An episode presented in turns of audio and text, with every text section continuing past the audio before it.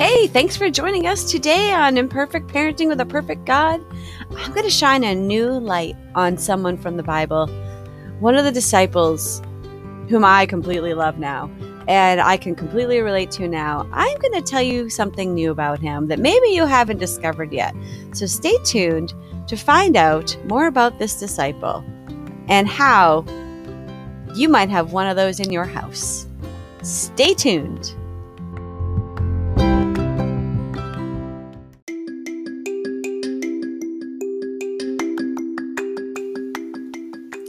Loneliness and depression are on the rise since 2020 hit us hard. At What's the Occasion Club, we are on a mission to fight against that rising tide through simple acts of kindness that let people know they're seen and loved.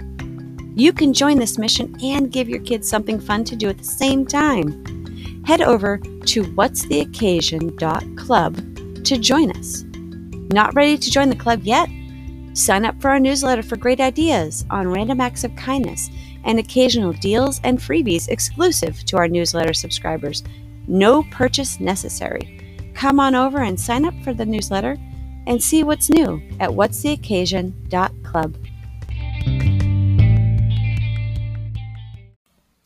Happy Tuesday, everybody. Welcome to another episode of Imperfect Parenting with a Perfect God. Oh, I'm so excited about today's subject because our Bible study is wrapping up John, our study in John. And this week we studied what I like to say a new homie of mine, someone that I see in a whole new light. And I feel like I've completely bonded with him. So I wanted to share my insights and my discovery with you and see what you think. Because wow, this guy's gotten a bad rap. Uh, or I don't know if I would call it bad rap, but it certainly hasn't been the greatest. I mean, it's not evil or anything, but yeah, it's um, totally different. I see him in a whole new light. So I hope that I can shine a new light on him for you as well. So let's dive in. Have you ever heard the phrase, don't be a doubting Thomas. Or, oh, you're such a doubting Thomas. Poor Thomas. All he's known for is doubting, doubting that Jesus was resurrected, doubting that Jesus showed up to the disciples, doubting that his friends were telling him the truth.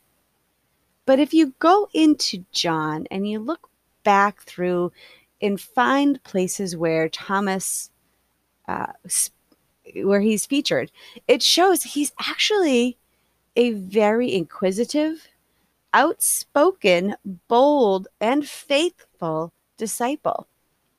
He was the one that encouraged the disciples to follow Jesus back, back towards Jerusalem to see Lazarus, who was dying, despite all the danger that he was about to face, because Jesus had just been threatened to be stoned to death because of his blasphemy, which we all know is not really blasphemy because he is the Son of God.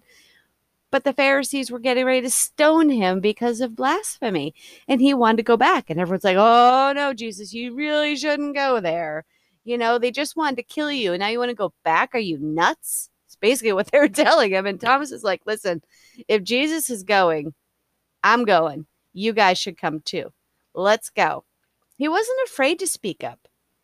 And when he had a question, he asked the question Jesus, what do you mean? What way are we going to go? I don't, how are we going to know the way to go? What are you talking about? You know, everybody else in the room was thinking it. You know that every time Jesus spoke in abstract, everyone was like, what is he saying? I mean, have you read the New Testament and any of the Gospels and after you read something that Jesus said, you're like, what the what? What does he mean by that? Of course you have. We've all done it. He speaks in proverbs, he speaks in these abstract metaphors a lot. And you know everyone in the room is thinking, uh, do you understand what he's talking about? I don't want to be the one to say I didn't do it. I don't want to be the one that says I don't get it. Uh-uh. No, mm. I'm just gonna keep my mouth shut But Thomas is like, dude, what are you talking about? Clarify it. I need to know what you mean because I want to follow you exactly how I'm supposed to. I want to know the way because I love you, God. I love you, Lord. I love you, Jesus. I want to be a good disciple. Can you please tell me more? He was the one that said what everybody in the room was saying. Man, I love him for that. I I love it because that's me. I'm the one who asks the questions. I'm the one that needs the clarification because I want to do it the best I can. At my last job, I used to drive my boss nuts because we're union workers, quote unquote, unskilled labor is actually how we're categorized.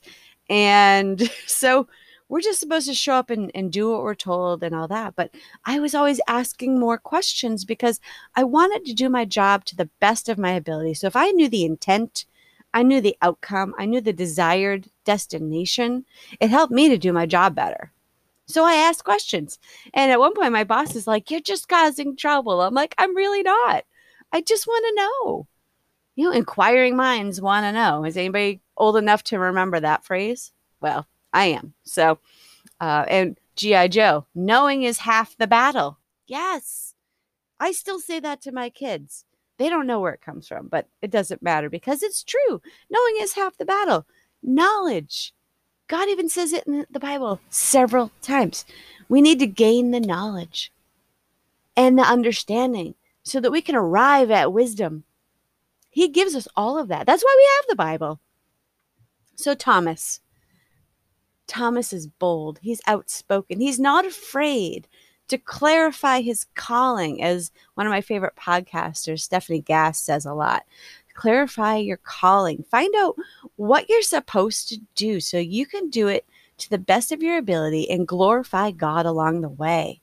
Yes, don't be afraid to ask questions.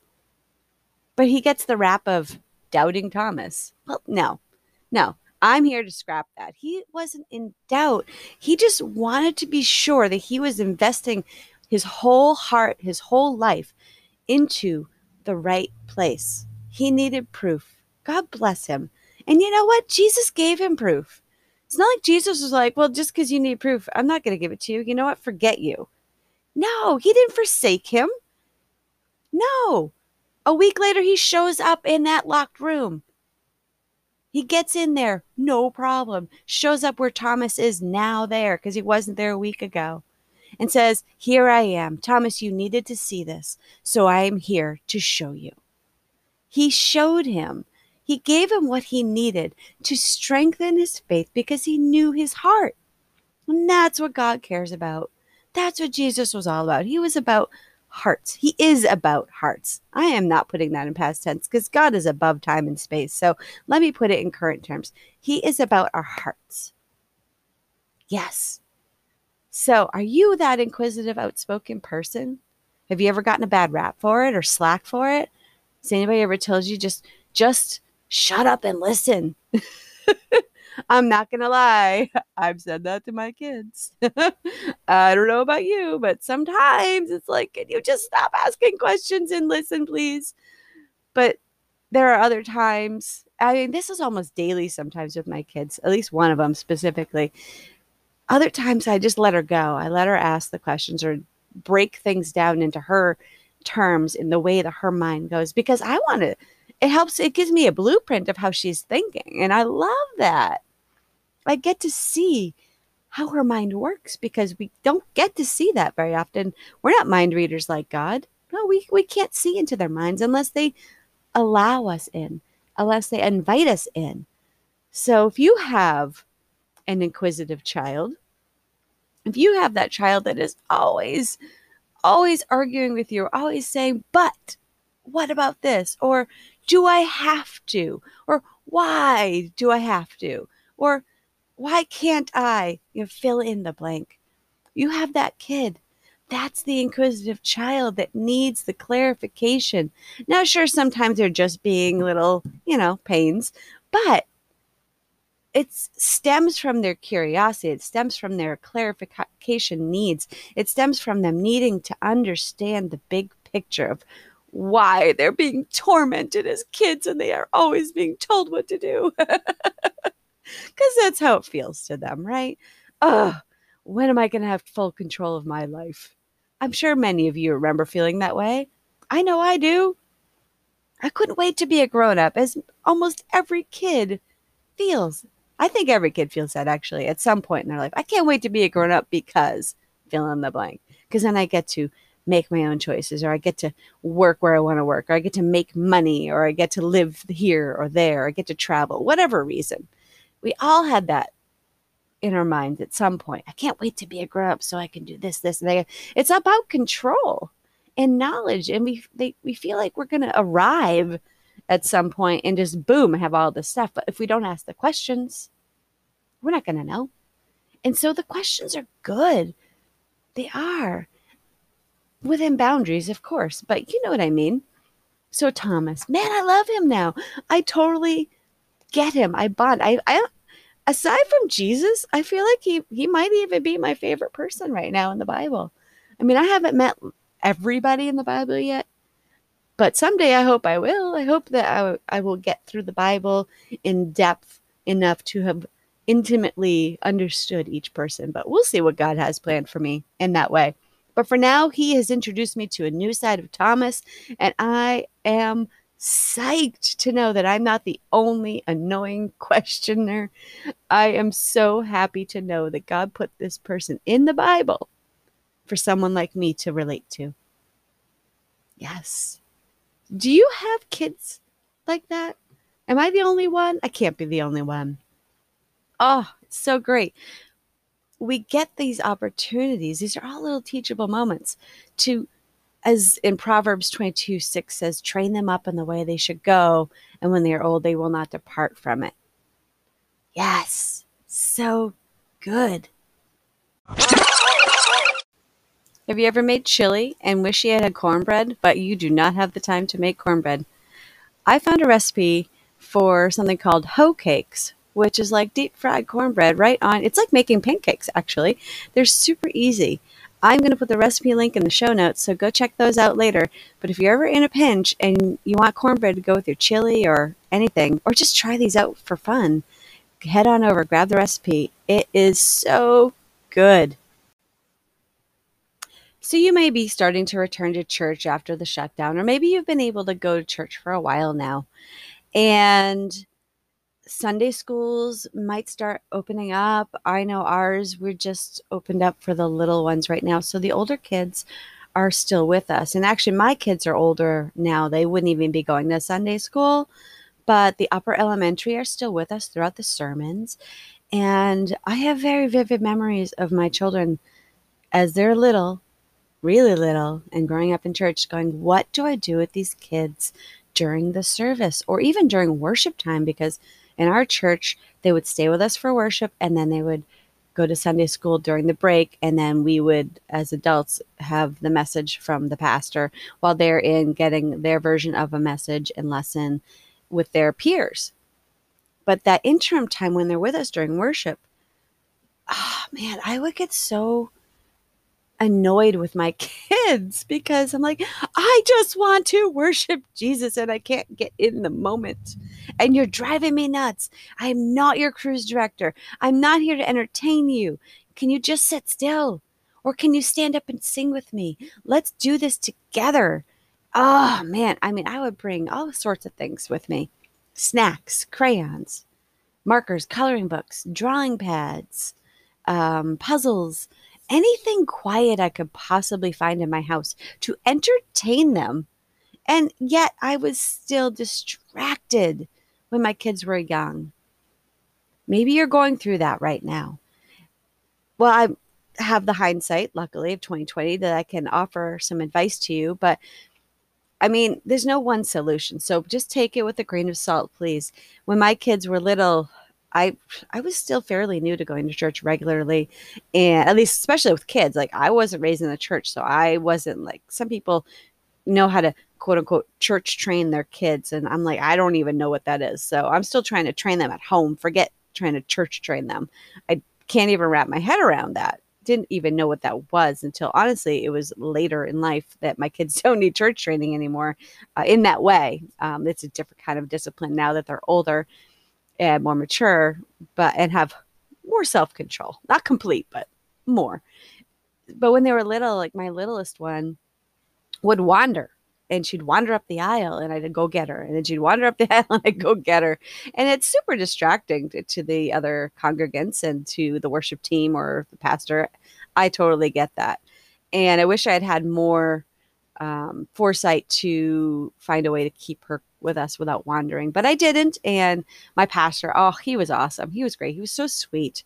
He pulled me aside and said, you know, when my our kids were were little like her this is how we were able to keep her occupied or intercede or this is a way that we were able to train our children to not do that because it's very distracting and it, it was so loving it was such a loving way to um, kind of discipline me in a way to train my kids and I, loved it it was a really sweet approach and i didn't feel um, put down or or any way. I felt loved upon. I felt um, shepherded, which is perfect because he's my pastor and he's my you know he was my earthly shepherd I guess that God had put in my life at the time. And so it was great. And, and so that I learned something there. But over the years, as I got older, they get harder to um, control, I guess is the word I'm looking for. I'm not sure. Discipline uh, at least for me, again, I'm speaking from personal experience and my very imperfect parenting for sure. But I would just bring all kinds of things to entertain them with, and they didn't always work, or they were just good for like five minutes. And then what? Well, I would get distracted and I would get so angry with my kids or frustrated with them. And I'd be like, I just don't even want to go to church anymore because it's such an ordeal. It's a chore. It's it's more work than I can feel like I can handle. Um, it's it's is it worth it if i'm going and i'm not getting anything out of it? But friends did you hear how many times i used the word i i was making it about me. I wasn't making it about them. I wasn't making it about jesus. At the time i didn't see. They were my mission my mission i wasn't really involved in a whole lot i did teach sunday school because i felt like because my kids are in sunday school i should um, offer my services and and help and I'm good with kids and I love teaching. And honestly, I feel like I got more out of Sunday school sometimes than the kids did because when I would prepare for a lesson, I learned so much and it was awesome. And it was, I think, a way that God was training me up in my education of His Word. So, yay, God. He's so good. I love it. But it was about me and and my frustrations and what's the point of church if i'm just distracted all the time? I mean this is like if i'm spending time in worship constantly being annoyed by my kids and then i'm going off to teach sunday school and not getting the message and like why am i going to church? Well it was about me and it shouldn't have been about me.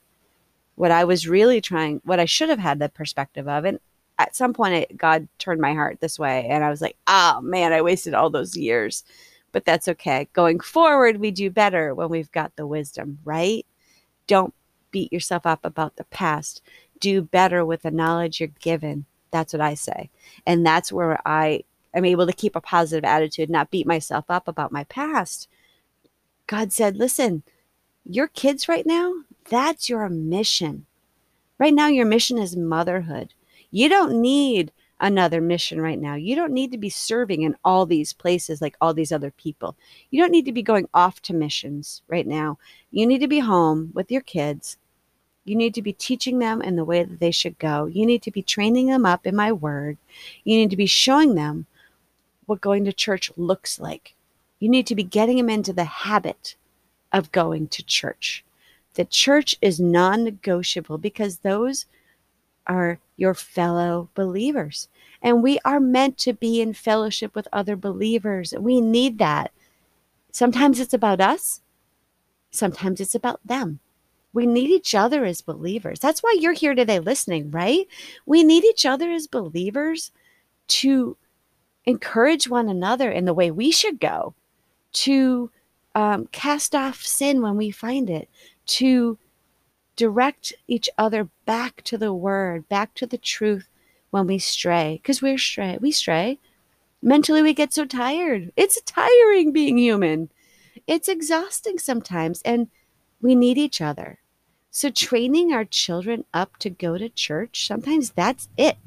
And yeah, it might be frustrating yes, it might be distracting and exhausting. And some days you're like, I just don't want to go. I don't want to get the kids all dressed and try to get them out the door on time when we're screaming and yelling at each other to get in the car. Would you just get in the car? Come on, we got to go to church. We're going to be late. Like we're all screaming at each other on the way to church. You've seen the memes, you've seen the videos. They're hilarious. It, but they're funny because they're true. We've all done it. Come on, be serious. Tell me. We've all done it, right? Yeah. Or we've argued on the way to church. oh, it feels so ironic, but that's life. We're human. We're not perfect. We are imperfect parents. It's just the way it is. But we have God to redeem us. We have God to love us in our imperfection. And He loves our kids. And He's probably laughing at us, saying, Oh man, it's going to be okay. Just keep going just keep going. You're going to be fine. Train them up, teach them the right way to go. It's okay. God even says in Deuteronomy 6, I'm sure a lot of you are familiar with Deuteronomy 6 as the quote unquote parenting uh, verse. But honestly, I mean, it's not just about parenting. It's a great, if you should read the whole thing, the whole chapter, because it's great. But if you go to Deuteronomy 6, verses 4 through 9, it says, Hear, O Israel, the Lord our God, the Lord is one. Love the Lord your God with all your heart and with all your soul and with all your strength. Yes, we know that verse. These commandments that I give you today are to be on your hearts. Impress them on your children. Yes, impress them on your children. He commands us to do that. It's our mission as parents to impress the truth, the commandments on our children to love the Lord our God. So we go to church to do that together as a community. We go to church so the other parents can look at us who have been through what we've been through and go, I get it. We love you anyway. We know where you're at. Do you need a hug? Can I hold your kid? Here, why don't you sit over here with me so you can take care of that child? How about your five year old comes and sits with me and we'll worship together? You know, that's what community is. We do it together. And Deuteronomy 6 moves on to say, Talk about them when you sit at home, when you walk along the road, when you lie down, when you get up. We get it, God, all the time. We know you mean talk about it all the time, not just at church. Tie them as symbols on your hands and bind them on your foreheads. Write them on the door frames of your houses and on your gates. So basically, everywhere you go, everywhere you look, you should be shining the light of Jesus. You no, don't take that as me saying you need to be perfect because oh, that's not possible. So don't do that. Don't don't take it that way. Don't let me pressure you because I swear uh, it's not what I mean. But what it is about is your intent. What's your intent? Are you trying? Of course you are. God sees your heart. He sees your intent. And He is going to guide and help you through the Holy Spirit. He's going to give you the remembrances of Jesus' teachings through the Holy Spirit. And when you have no idea what to do, He's going to give you that person. He's going to bring you direction. He's going to show you. Ask Him. Ask Him. Lord, I pray right now I'm going to pray right now on behalf of all the parents listening, all of the imperfect parents, including me that are here right now. Lord, help us in this journey of parenthood. Help us in this mission that you've given us. You've called us to this mission. We are parents on purpose. We have these children in our lives, whether they're biological or adopted or, or children of friends or family. You have given us this mission to show them your way in all that we say, in all that we do, in the way that we should go. But you've also given us grace. You've given us redemption. You've given us the cross. Lord Jesus, thank you for taking our sins and our imperfections to the cross because we cannot be perfect. We cannot do this life perfectly. We are going to sin. We have sinned. Lord, forgive us for those sins. We ask that you would cleanse our hearts, that you would continue to encourage us and guide us in the way that we should go so that we can then teach our children the same. Thank you for this glorious opportunity to learn from you through parenting, to learn who you are as our Abba Father. Thank you so much. What a gift. What a miracle parenting is. Every day it's a miracle, even on those hard days. Oh, it's like being in the fire, but Jesus, you're with us in that fire. We know you're with us. We can feel you. And I thank you for being in the fire with us on those hard days and rejoicing on those great days. But in all in all, teaching us how to love sacrificially. Oh, parenting is amazing and hard and awesome. God, you are the creator of it all. You are amazing and perfect, and we thank you for all your goodness and all your grace and all your love and all your wisdom that you're giving us today.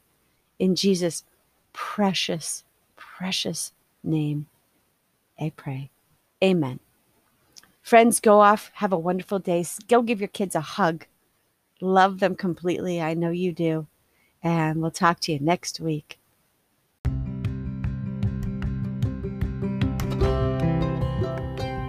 Thanks for listening today. I hope you have a new perspective on the doubting Thomases in your life that maybe they're not such a doubting Thomas anymore.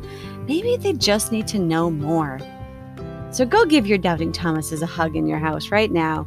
Yes. And while you're at it, if this episode blessed you, please, please rate and review it.